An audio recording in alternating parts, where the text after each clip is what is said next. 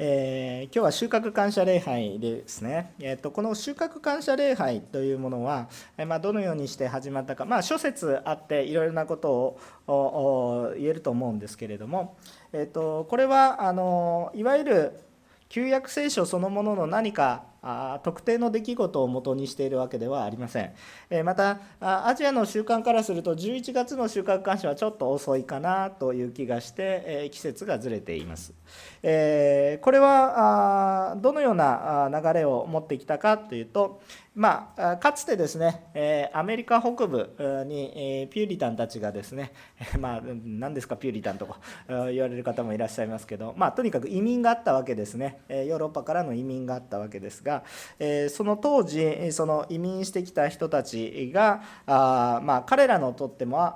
初めての地、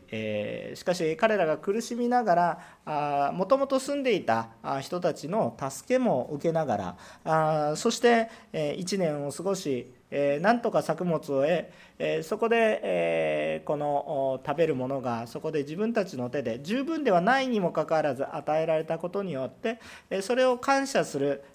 神に感謝した、そういう感謝がきっかけとなっています。でまた後にこのアメリカ北米大陸からはやはりですね、えまあ、世界一、まあ、現在はまただいぶ変わってきていますがしかしそこから世界で最も多く宣教師たちが派遣されていくことになりそしてこの横浜の地もそうですよねその宣教師たちが立っていきました。教会とかね、まあ、白教会とかでも今日も礼拝がなされていると思いますがその日本のプロテスタントの初代の教会が今でも元気に礼拝をしていますよね、えー、そのようにしてやってきたわけです、えー、ですからその宣教師たちの影響ももって、えこの11月頃に収穫感謝が行われていくということになりました、えーまあ、あのもちろんですね、えー、この神に、えー、食べるものが与えられていること今日生かされていることを感謝するっていうことはもちろん聖書的なことであります、えー、ですからあそのことが受け入れられて、今に至っているわけですけれども、えまあ、ここで注目したいことは一体何かと当時の人たちっていうのはその1年が経った後収穫のものを食べましたがそれは決して、え十分なものではなかったはずです、えおそらく不十分なもの。彼らが良い生活をしていくと考えるならばそれは全然そのレベルに水準には達していないものだと思われました。しかし彼らはその中で不平不満を言ったのではなく、えむしろ感謝をする。まあもちろんですね。中には不平不満もあったし辛いなという本音のところもあったと思いますが彼らはそれでも今日生かされていること今日生きる土地があること今日食べ物が与えられたということに対して感謝をすることを選び主に礼拝を捧げたんだ。それが彼らの喜びとなりそれが少なくとも多くの人たちの喜びとなって伝わってきているということですね。もちろんあの歴史的な話をするときれい事だけでは済まないことがたくさんありますがそれでも人々の喜びやあその励ましになったのでえまあこれだけの時を経ても残ってきており、えまた全く収穫感謝の時期がずれてますよね。大体日本だと9月とか10月。別にこれはねずらしても聖書的には全く何の問題もないことです。聖書の故事にあることでもないですし神様がこれを守りなさいと言ったわけでもないのでそれは私たちからの礼拝だということでこれは別に10月にやろうが9月にやろうが大丈夫なんですよ。あのですからあの必ずこの日にやらないといけないっていうことはないんですけれどもあまあ習慣的にここでやってるということですね。えー、ですが本当に私たちが神様を感謝するということを選ぶ、えそういうことが私たちには本当に大切なことかなそこに喜びがあふれてくるんだということを覚えます。でそして今日の聖書の箇所は別に収穫感謝のことがあるそのことではないんですがあまさに移民してきた人たちというふうなところで、え旧約聖書を見てみるとやはりここでも出エジプトをしてきたイスラエルの人々。脱出してきたわけですね奴隷の中から脱出していって神様が導かれていったその場所に入っていったあこの約束の地に導かれたイスラエルの民がまずそこで、え、礼拝をし、え、そして、え、神様に向かっていったというような出来事を通して、え今日も少し恵みを受けていきたいというふうに思っています。えまあ、2つのポイントで話しますが、えまず、えその土地で収穫された食べ物を食べた時、えマナーが止まりましたということに注目したいと思います。その土地で収穫されたものを食べた時マナが止まりました。今日の本文の聖書箇所を11節12節をちょっと読んでみます。こう書いてありますね。杉越の生贄を捧げた翌日彼らはその地の産物種なしパンと入り麦をその日のうちに食べた。マナは彼らがその地の産物を食べた翌日から闇イスラエルの子らがマナを得ることはもうなかった。その年彼らはカナンの地で収穫したものを食べた。アーメン。なるべくあの短い箇所をおと思ってこのように集約したところが書いてありますがポイントは杉越の祭りを捧げて土地のものを食べたということなんですけれども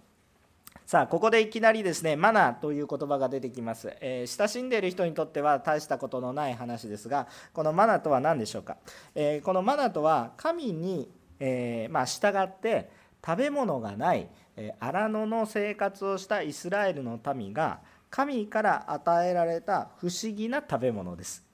えー、このマナーを通して荒野荒野というのは、まあ、食べ物がないから荒野住みにくいから荒野なわけですね、えー、まあ、この荒野の中で、まあ、40年間もなんと200万人少なくとも200万人はいただろうと言われる人たちが毎日のように食べ毎日のように、えー、この生きてきたあそのようなものなんですね。えこれはあはっきりとこれだというものは現在は見ることができません。この40年間の間だけ限定で荒野に現れた不思議な食べ物です。ですから私たちはもう見ることはできません。まあ実際は私たちはマナよりも素晴らしいものを知っているということですが、えー、このマナにはあまあとにかくよくわからないものです。マナという言葉の語源もなんだこりゃっていう感じです。なんじゃこりゃと言ってヘブル語で言ったのがマナということですからあの訳のわからないものだということで、えー、あります。でこのマナにはいくつか特徴があります。実はその特徴はイエス・キリストを象徴するような特徴でもあります。まあ結構多いんですがあまあそのうちの代表的なようなもの、えー、まず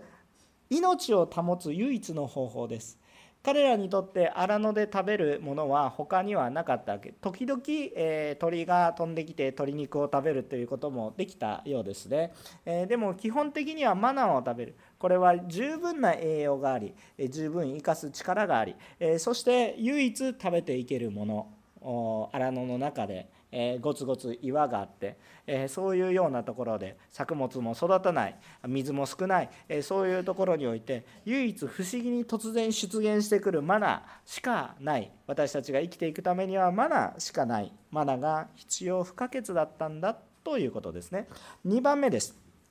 マナは毎日必要です。私たちは毎日食べないといけない。その毎日食べていくその日々の中で神様が確実にマナーを与えてくださいました。毎日食べなければやっぱり飢えていきます。それは1日ぐらい食べなくてもと思うかもしれませんがあその1日ぐらい食べなくてもがずっと続いて、えー、1日食べて1日食べないとかそういうような日が続いていく。やっぱり健康を害してします。基本的にはずっと食べているから1日ぐらい抜いても大丈夫という話になるわけですよね、えー、ですからマナというものは基本的に毎日与えられました。えー、まあ、これもイエス様のことと似ていますよね。イエス様は私たち生きるために必要です。イエス様は私たち毎日必要です。いつも必要ですよ。ということですね。えーもしもちろんですね聖書をよく知っている方は安息日という神様が規定されたやお休みの日があります。その日には休まないといけないのでマナーを収穫することもできなかったんですがその日はマナーを降らなかったわけなんですが基本的にはそれ以外には毎日降ったと。降ったというか与えられたというようなものですね、えー、そして第3ですね。第3に人の努力では生み出すことができません人の努力では生み出すことができないです。作ることもできない。養殖するすることもできない。栽培することもできない、えそもそも植物性なのか動物性なのかも全くわからない。全く謎の物質です、えーま、食べ物だということだけ認識できるようなものですね、えー、そういうものなんですね。マナは人には生産することができず神から与えられるものです。私たちのイエス様も人が作り出したものではなく虚像ではなく神様から与えられるものだということですね、えいいですか？必要不可欠な唯一の方法ですよ、え毎日必要ですよ。人によって作り出せるものではありません。神からのものですよ。そして第4番目。マナは人の都合に合わせた勝手な使い方ができません。マナーというものは人のこの勝手な使い方ができないんですね。ある人がたくさんこうこういつねとどまるかわからない。何の保証もないわけじゃないですか、えーと、養殖もできない栽培もできない、えー、まあ、そういうような不思議なものですよ。ですからあの突然こう亡くなったらもうそれで私たちの人生は終わりというぐらいの勢いの生命線だったわけですね。でも自分たちの力で確保することも自分たちの力でライフラインを確保することも何もできないわけです。与えられるしかない。えだからある人たちはあたくさん集めて明日まで置いておこうと思って取ったわけです。しかし明日まで取ったものには宇治が湧いて食べることができなくなったという聖書の記録があります。一日置けばあ食べることができない。しかし休みの日においては降らなかったと書いててあります。でも休みの日だって私たち食べないと飢えますよね。でじゃあそうしたらどうするのかって言ったら休みの日の前の時には2日分取りなさいと言ってそれ毎日腐っていくものだけどその日に与えられたものだけも2日残っても腐らないんです。不思議なことですね。不思議なことです。でも3日目行ったら腐るんです。次の日に与えられたものは2日行けたんだからこれは2日行けるんじゃないですかって言ったら2日行けなくて1日で腐るんです。不思議な話ですね。なんであの日だけ2日？でも毎日毎日。つまり自分たちの都合の良いようにはできない。もちろん自分たちの都合の良いように、えー、こう焼いたり、え食べたりすることができたようですけれども。しかし、え自分たちの都合の良いようにそれを欲しい時に欲するんじゃなくて与えられた時に食べでそのようなあ生活がイスラエルの民にはありましたよ。えこういうことっていうのは私たちイエス様の姿が少しありますよね。あ生きるために魂をこの霊的に生きていくために本当に必要なものですよ。唯一ですよ。そしてこれは毎日必要ですよ。いける神の御言葉ですよね。毎日、えー、必要ですよ、えー、そして、えー、このことはですね、え人の努力ではなく神様から与えられるものですよ。そして人が勝手に都合よく利用することはできませんよ。その神様によって、えー、与えられたように生きることによって長らく生きていけますけど人が自分で安心感を得ようと思ってもできませんよ。人の都合でどうのこうのできるものではありませんよ。そういうようなものなんですね、えー、そして最後の特徴と言ってもいいと思いますがこれこのマナは苦しみの中に与えられた神様の祝福です。荒野というその中において生きていく希望のように生きていく生命線のようにでもそれさえあれば生きていける。苦しみの中に与えられた苦しい悲しいそういう状況の中に与えられた生きる過程だったということですね。苦しみの中でも与えられた祝福。しかしね神様がようやく行きなさいと言ってたところ遠回りを遠回りをして40年間荒野でさまよってですね直線で行けば2週間で行ける距離を40年間わざわざぐるぐるさまよったんです。いろんな理由があったんですが。しかしようやく神様が入りなさい行きなさいという目的地にたどり着きました。カナンの地というところです。でそこに入って、まあ、礼拝をしてその産地を食べた時にマナが止まってしまったわけです。見ることはもうこれ以降永遠にできなくなりました。ちょっとある一部分を除いてなんですが、えー、本当に特殊なものそれはまああのまあ、今聖書セミナーでママックやという特殊なもの以外を除いては、えー、普通の人っていうか、まあ、ほとんど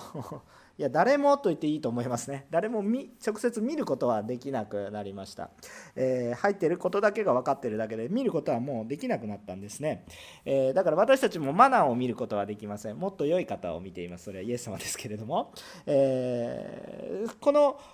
マナが止まったということはですね神様の導きが次のステージに入ったということをもう人々が体感するような明らかに感じるようなものとなりました。その地で収穫したものを食べた翌日マナが止まるんですね。もうマナは必要ありませんということです。逆に言うとイスラエルの人たちにとっては明確にその場所が私のための土地だということが分かったわけ。もうそこの作物を得なさい。導かれた。もうこっからまた荒野に出て行っても食べるものないんですね。あここに導かれたということが非常によく実感できたものだったと思います。イスラエルの民はその土地に入った時何をしたのかくしくもその時があこのエジプトから脱出してきた時期とも重なっていたということもあったんでしょうか？あこのイスラエルの民はまず礼拝をすることを選びました。それは杉越の祭りという話です。この話もまた詳しくすると時間がかかってしまいます。とにかく神様を第一とするという神様の導きによって出てきたことを礼拝する礼拝というものを選択しました。神様がここまで私たちを導かれたことを実感しちゃんと今まで忘れていた神様が守りなさいよというようなあこの慣習があったんですけどそれも忘れていた部分があったんですけど神様が導かれているそこに入る時にちゃんとそれも行ってそして神様が言われたように礼拝を捧げました。でその時まあ、その産地の作物を食べたんですね。そうするともうマナが止まりました。ここで覚えたいことはマナはもう見えませんがその地で初めて与えられた収穫を得たということが主がその場所で生きなさいということを示されたことを豊かに感じその場で主を礼拝したんですね。だからあの私たちもこの地の産物まあ今日も生かされていますね。マナーがなくてもまあ生かされているわけです。食べ物がありますね、えー、で今日ここで生かされているということは、えー、イスラエルの民はこの後もっと厳しい戦いの中に、え置かれていくわけなんですけれどもそれでも彼らが選択したのは神を褒めたたえること。マナはやんだけれども主の導きをマナは目に見えなくても主の導きを感じたということ。今日私たちも収穫のものがあり食べるものがあり感謝します。目には見えません。マナというものはもう見えません。イエス様も目には見えません。しかし今日という日に私たちがここで生かされているということを感じて私たちは目には見えない、えー、目には見えないけれども次のステージに進んでいるんだ。私たちは次のステージに進んでいるんだ。あ神と共に生きること。苦しみの中でも感謝するもの。苦しみの中でも恵みを受けていた。状況はもっと良くなった。目に見えるものも豊かになった。でも神様が与えてくださる。まだこれから苦しみは続くけどでも神様を礼拝することをやんだ。あこう目もう目に見えなくてもあなたたちは神様を礼拝することを選んでいく。そのようなものであってほしいということを願うわけです。だから私たちもたとえ今苦しみがあっても今日という日生かされている時に神様を感じ神様を礼拝するものであるならばあ本当に皆様は豊かな祝福の中にいるということを感じるものであると思います。さあ今日はマナの話だけすれば収穫感謝っぽいねっていう話になってこれで終わりだったら「はあ先生今日はメッセージ短くて嬉しいですね」えー、ってなるんですけれども、えもう一つだけやはりそれだけだとちょっと見えにくい場所があります、え、それでちょっとね収穫感謝っぽくない聖書の箇所なんですよね。13節から15節をちょっと読んでみましょうか、え、続きの箇所ですね。読んでみましょう、えヨシュアがエリコにいた時目を上げてみると一人の人が抜き身の剣を手に持って彼の前方に立っていた。ヨシは彼のところに歩み寄っていった。あなたは私たちの味方ですか？それとも敵ですか？彼は言った。いや私は主の軍の将として今来たのだ。ヨシュは顔に血をつけて節をがみ彼に言った。我が主は何をこのしもべに告げられるのですか？主の軍の将はヨシュアに言った。あなたの足の履物を脱げ。あなたの立っているところは聖なる場所である。そこでヨシュアはそのようにした。アーメン。さあこれからイスラエルの民はもうマナによって生かされることはもうやめますがしかしやはり主と共に生きることを求められてくるわけです。でそこでああ面白いことが起こり面白いと言いますかあ非常に重要な示唆を与えるようなことが起こりました。それは当時のイスラエルのリーダーであるヨシュアにある人がやってきた。ある人とヨシアが出会ったということなんですね。その人は非常に怖い感じの人でですね抜き身の剣を持った人が目の前に立っていました、まあ、私たちあんまりこうイメージがないですからもう思いっきりフル装備の人がですねまあこうもう刀を抜いて刀を鞘に入れてじゃないですけど刀を抜いてこう仁王立ちしてるみたいなこのあのちょっとアニメーションの世界みたいな感じでしてもパーンってこうこう来てる。そんな人がいきなり目の前にパッて現れるわけですよ。いやいやまあちょっとこういうあまり説教にふさわしくない言葉かもしれませんけどやばすぎる状況ですよね。目の前目の前にバーって。今の状況だったらどんな感じかなと思うんですけど今だったら銃を持ってこうやって構えて待ってるんですね。もうあそんな状況はやばすぎるでしょ。まあ目の前に人自分一人でねいてしかも目の前に武器を持っていて私に正面に向かってるんです。絶対に私一人しかいないですよね。もうそんなような状況で目の前にいるんです。ものすごい怖い状況です。ところがヨシュアはねこの人がま普通の人じゃないなって単なる人間とか強盗とかそういうレベルの人じゃないなっていうことを何か感じたんでしょう。むしろ自分から寄っていってね、えー、この人に、え尋ねるんです。この人のね、まあ、ヨシュはね、13節に書いてありますけれども、ヨシュは彼のところに歩み寄っていくんですね。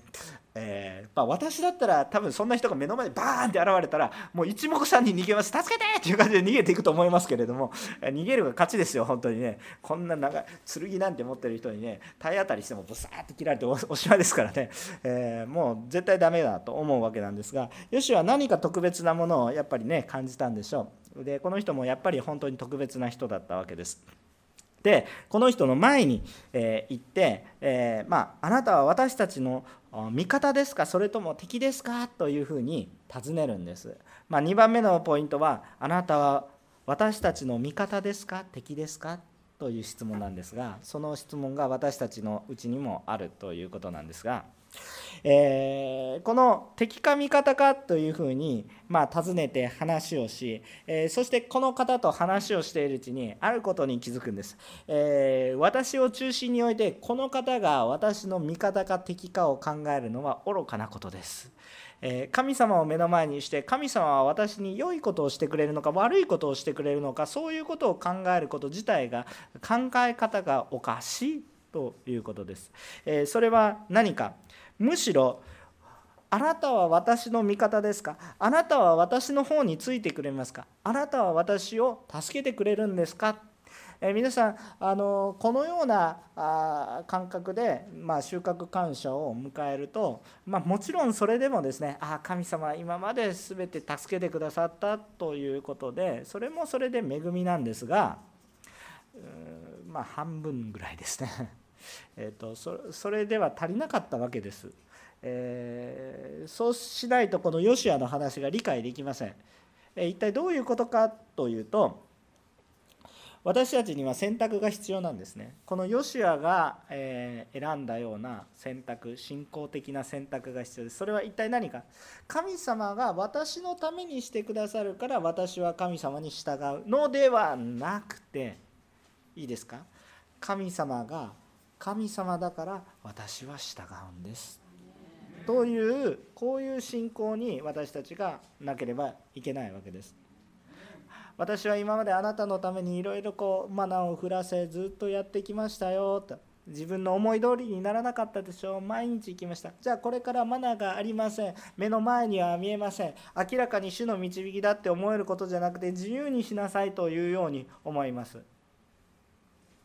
でも目の前にはいろんな敵がいます。私たちも生きていく中において、え神様と共にあ守られたということも感じるでしょう。でも目の前にはさまざまな問題があります。お金の問題もあります。就職の問題もあります。今本当に何か戦争の音も聞こえてくるようないろんな国が仲が悪くなっているそういうような状況もあります。どうすることもできないような状況もあったりもします。あしかし、えそのような苦しみの中にある時にあ神様を信じていたら私には良いことがあるのか悪いことがあるのかそういう感覚で神様を信じるというのは本当の意味で恵みを理解してないことです。それは私たちの中心において必要なら用い不必要なら捨てる。そういうような感覚ではないです。私たちに良いことを与え悪いものを与えられるなら私たちは信じない。そういうものではありません。神様が神様だから私たちは信じる。私たちの方に神様を引き寄せるのではなく私が神についていくんです。そのことが私たちに与えられるならば本当の意味の感謝が皆さんにあれます。もしこれが分かりにくいということであるならば引き続き皆さんには目に見えるマナーのような祝福が与えられていくでしょう。けれども皆さんがもしもう本当にあ私を中心に置いて考えるので神様を中心に置いて私を神様の方に合わせていくんだという恵みを知ることができるならば収穫感謝は二重の喜びですね。そのようなものとなっていくことを思います。今日ね私たち信仰の告白の選択をね迫られているんです。ね、この抜き身の将軍の将あ違う抜き身の神の軍の将、えーえー、この人はですねまあ、受肉ちょっと難しいこと受肉前のイエス様だと考えてもいいかもしれませんね、えー、でもこの人はね剣を抜いてるんです。この剣は一体どういう剣か？この剣は一体どういう剣か？この剣は神と共にあるならば私を守るものであり私を救うものでありそして私の弱い悪い部分を切り取ってくれるようなそういうものです。そして私を健康にします。悪いものから断ち切るようなものです。しかしもし私自身が罪の中にあるならばその剣は私の頭上に降りかかります。私と共に罪が私が罪だからです。私は自分の方に神に対して私の味方か敵かと尋ねるんでしょうか。もし敵になったらどうするんですかっていう話ですけど神様は私の方にわざわざ来てくださいます。私を殺そうとはされてません。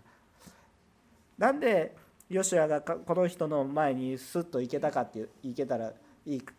けたかっていうと殺したければ簡単に殺せたからです。もう今まで気づいてなくてふっと見上げたら目の前にボーンって立ってるんですよね。殺したかったらあっという間に殺せてるわけです。それでも殺さなかったのは理由があるから近づいていったわけですよね。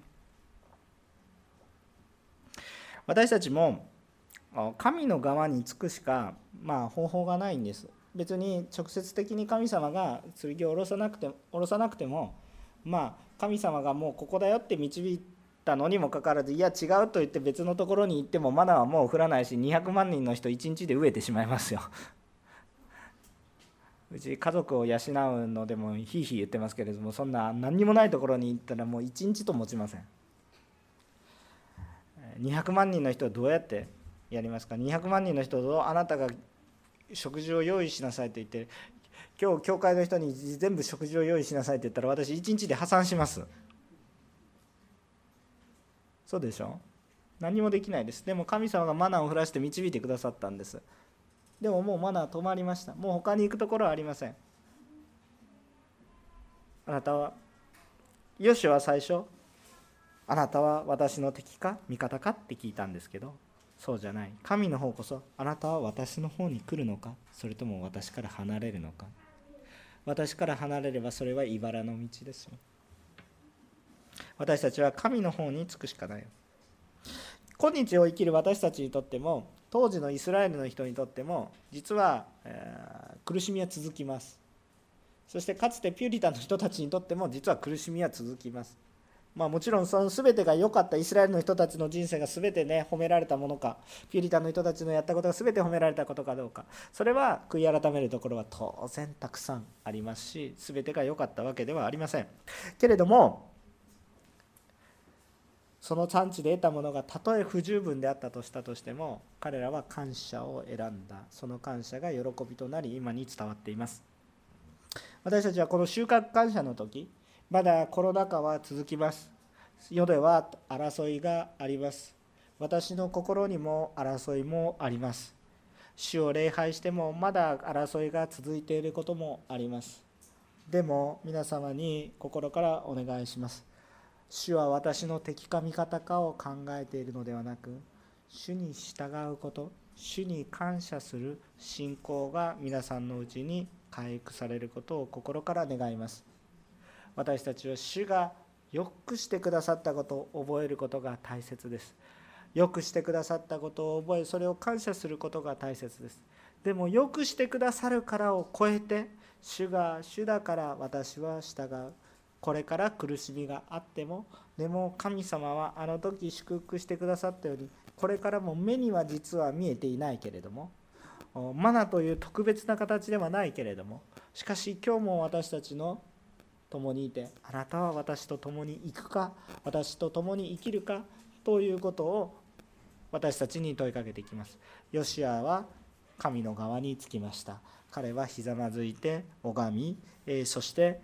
ヨシアは神様が言われたようにこの履物を脱ぎ主に従っていった。あそういうことがまあ今日記されているわけですね。